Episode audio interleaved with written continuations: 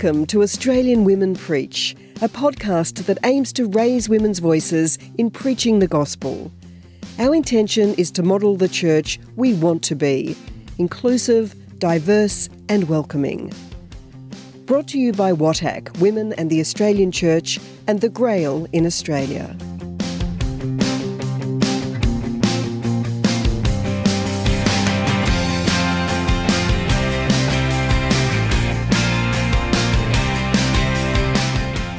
Hello, my name's Danielle Ann Lynch. I'm a theologian, musician, and teacher working in Brisbane.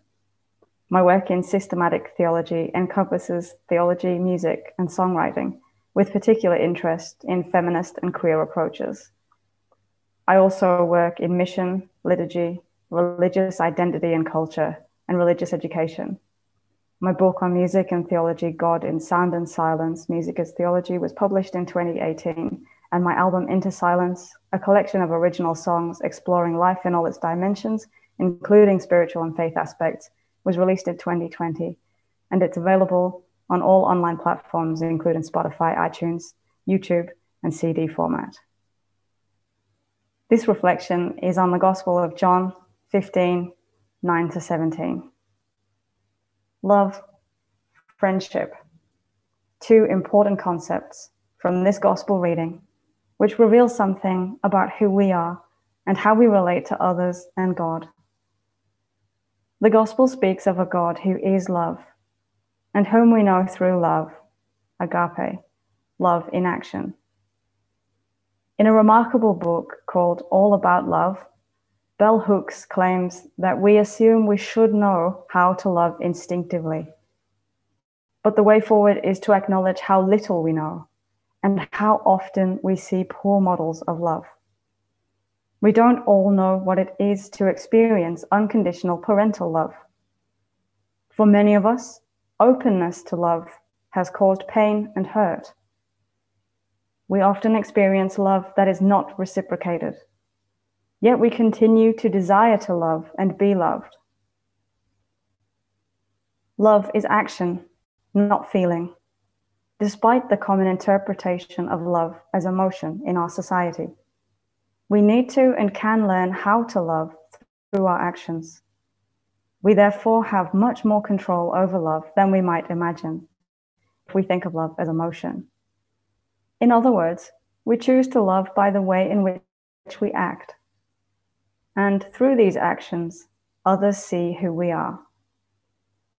Indeed, Jesus says in John 13, by this, everyone will know that you are my disciples if you have love for one another. Our actions, our choice to act in a loving way, shows us and others who we are. Moreover, our loving actions are witness to our faith in the God of love. Where then might we look for a model of love? Well, as Jesus says in the Gospel, Love one another as I love you. If we're to take Jesus as a model for love, we might look to accounts of how Jesus is reported to have acted in relation to his friends and others.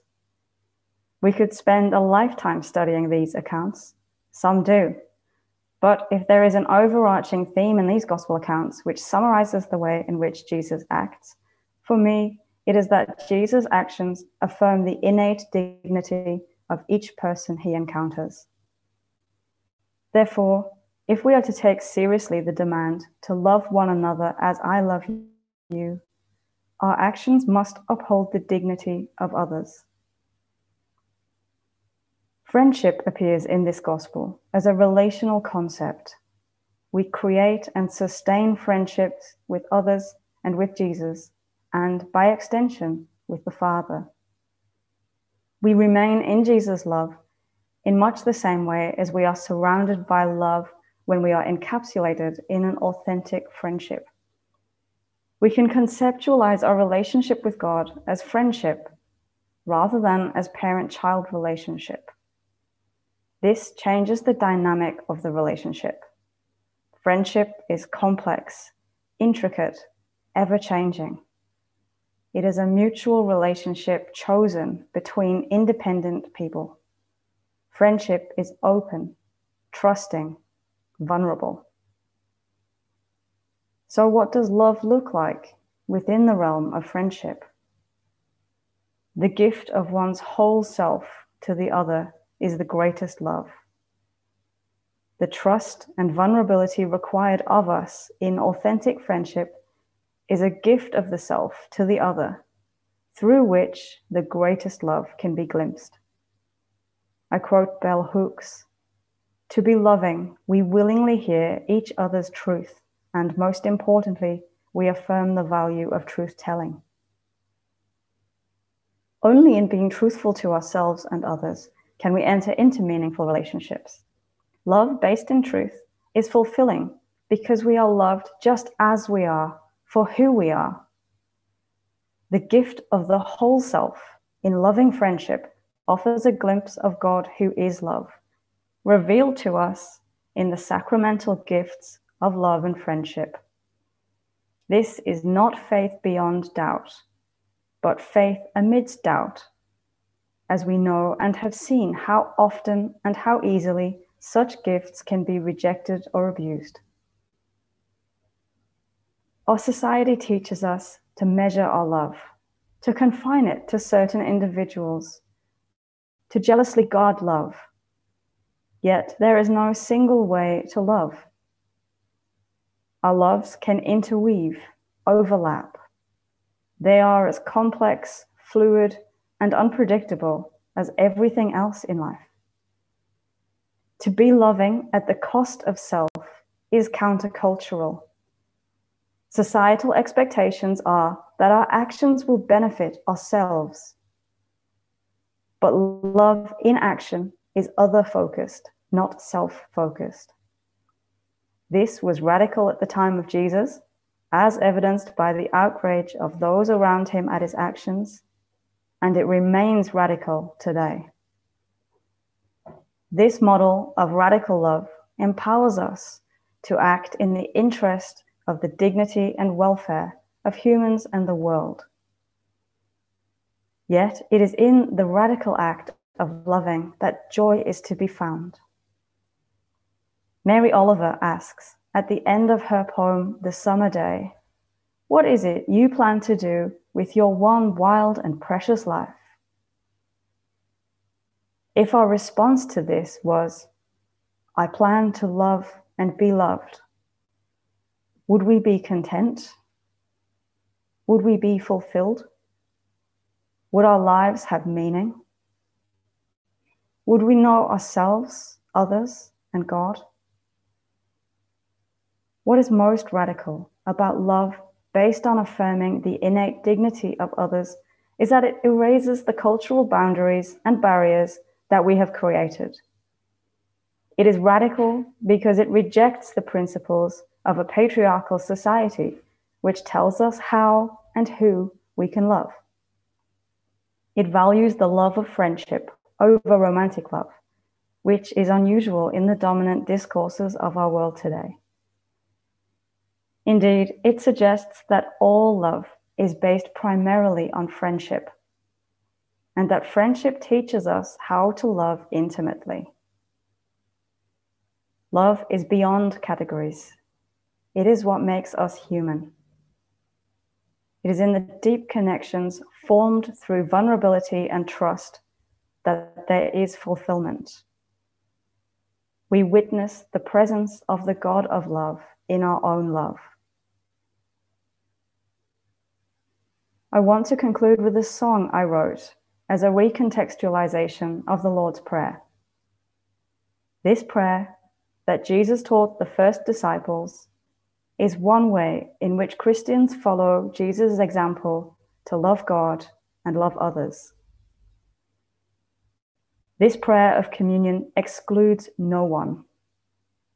It is a call to live our lives in love in the presence of the God of love, ever in our midst. Through our love, let us all remain in God's love. Pray with me.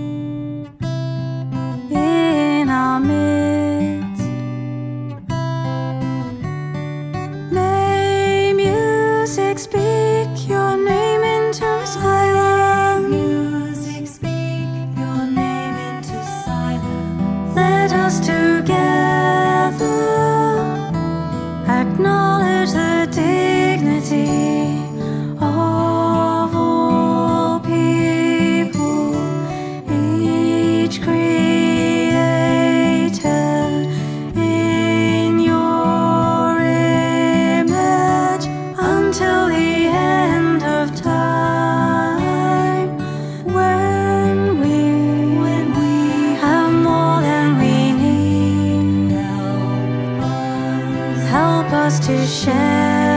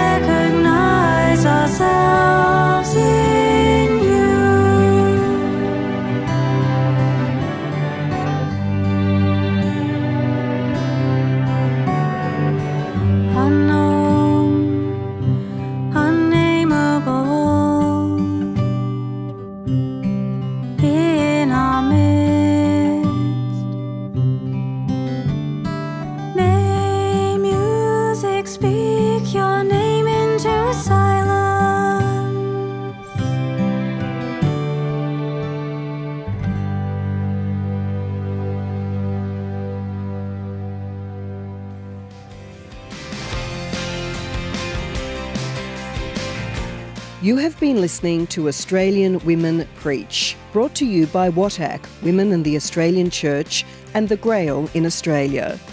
You can find out more about WATAC at watac, W-A-T-A-C, .net.au and the Grail at grailaustralia.org.au. The music in this podcast is from the song Truth from the album Into Silence by songwriter, musician, theologian, and teacher Danielle Ann Lynch. You can hear the full version on Spotify.